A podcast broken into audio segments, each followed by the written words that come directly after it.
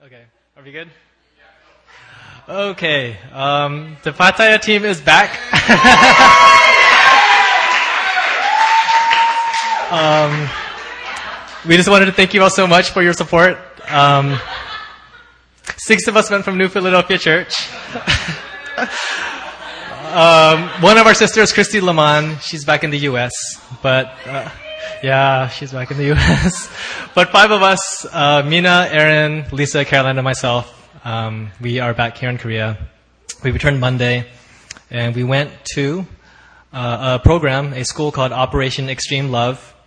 It was organized by Extreme Prophetic, which is a ministry from the United States. And I believe this is the third or fourth time that they have held this school.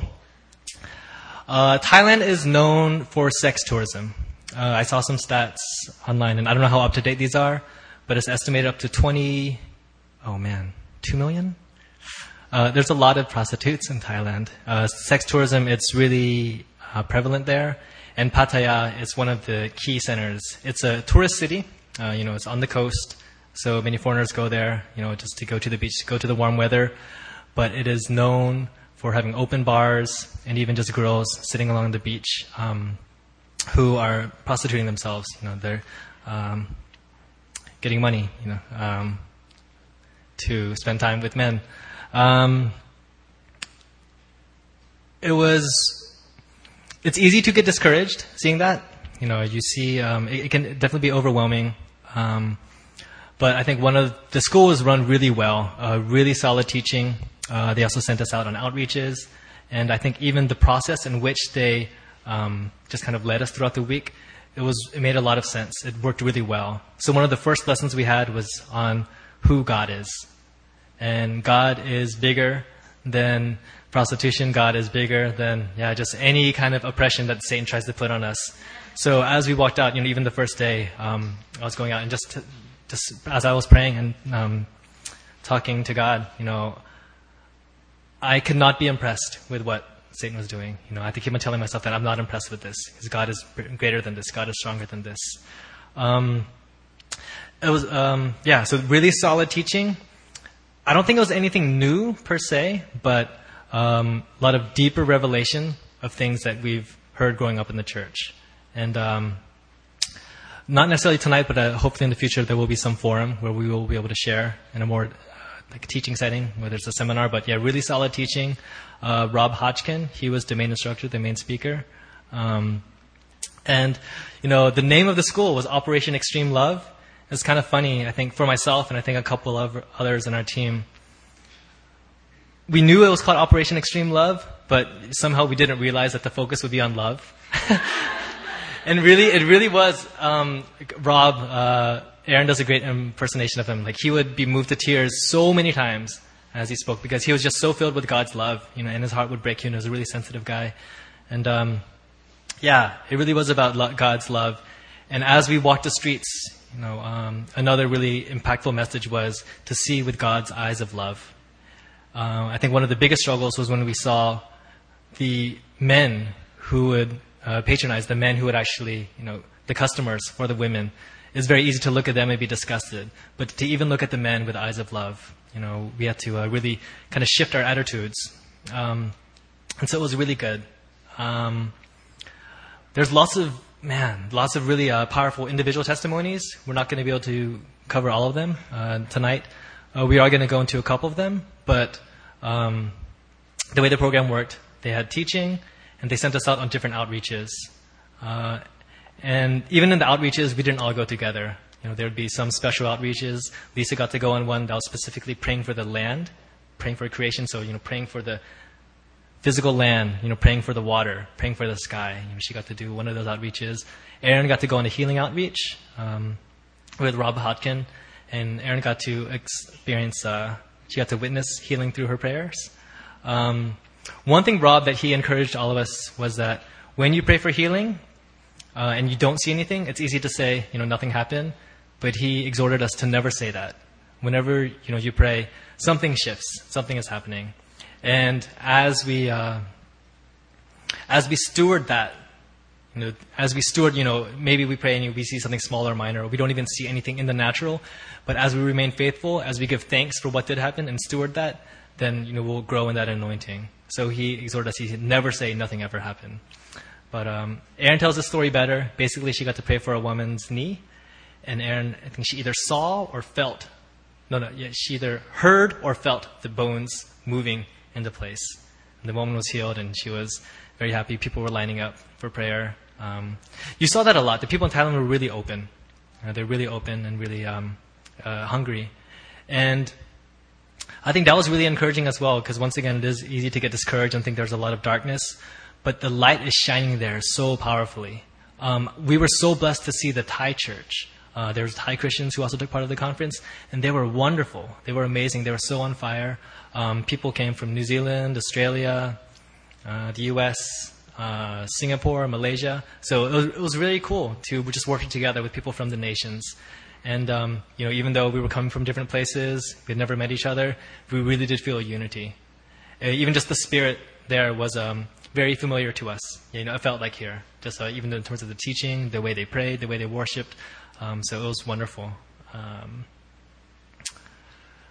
uh, I am going to call up Caroline and Lisa and have each of them share uh, a s- smaller testimony, but um, I'm going to share one as well.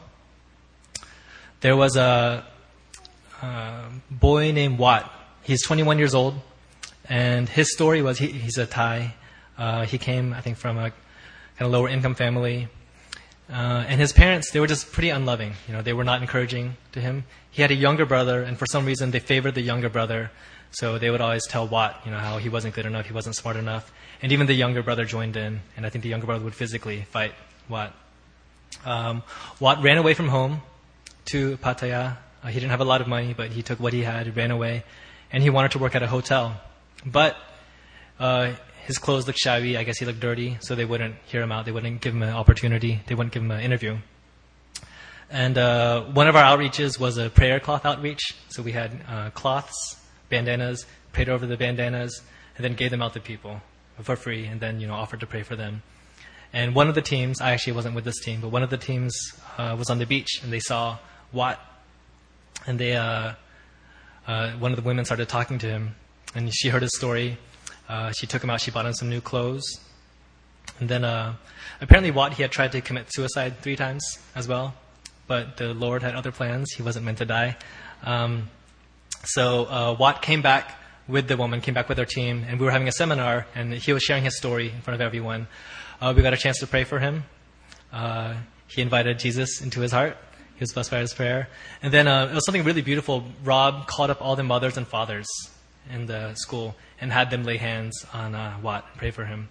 And um, I, apparently, Mijang was kind of joking about our team. She said the six of us were really compassionate. So as we go there, like all of us would be crying all the time as we prayed. Um, I don't know about the whole team, but definitely as you know, the mothers and fathers were praying for Watt. Like I was sitting next to Aaron, and both of us, you know, we were we were gone, we were crying. But um, it was really beautiful. But then, you know, we also prayed that he would have a place to stay and a job. So we, you know, we had that prayer. Uh, I think we had the teaching. Then at the end of the teaching, you know, one of the women in the back, she, like, she runs up to the front really excited, and she says, uh, the hotel just gave Watt a job, and they're giving him a place to stay. And then he walked up to and then he's wearing like the hotel uniform. So, you know, we got this, like, we felt like it was such a gift for us to see that whole process. And even as we left, um, Watt had started working at the, uh, at the hotel where we were. So, you know, we saw him, he was busting tables, and it was really beautiful. You know, it was such a gift from God, really, to see that whole process.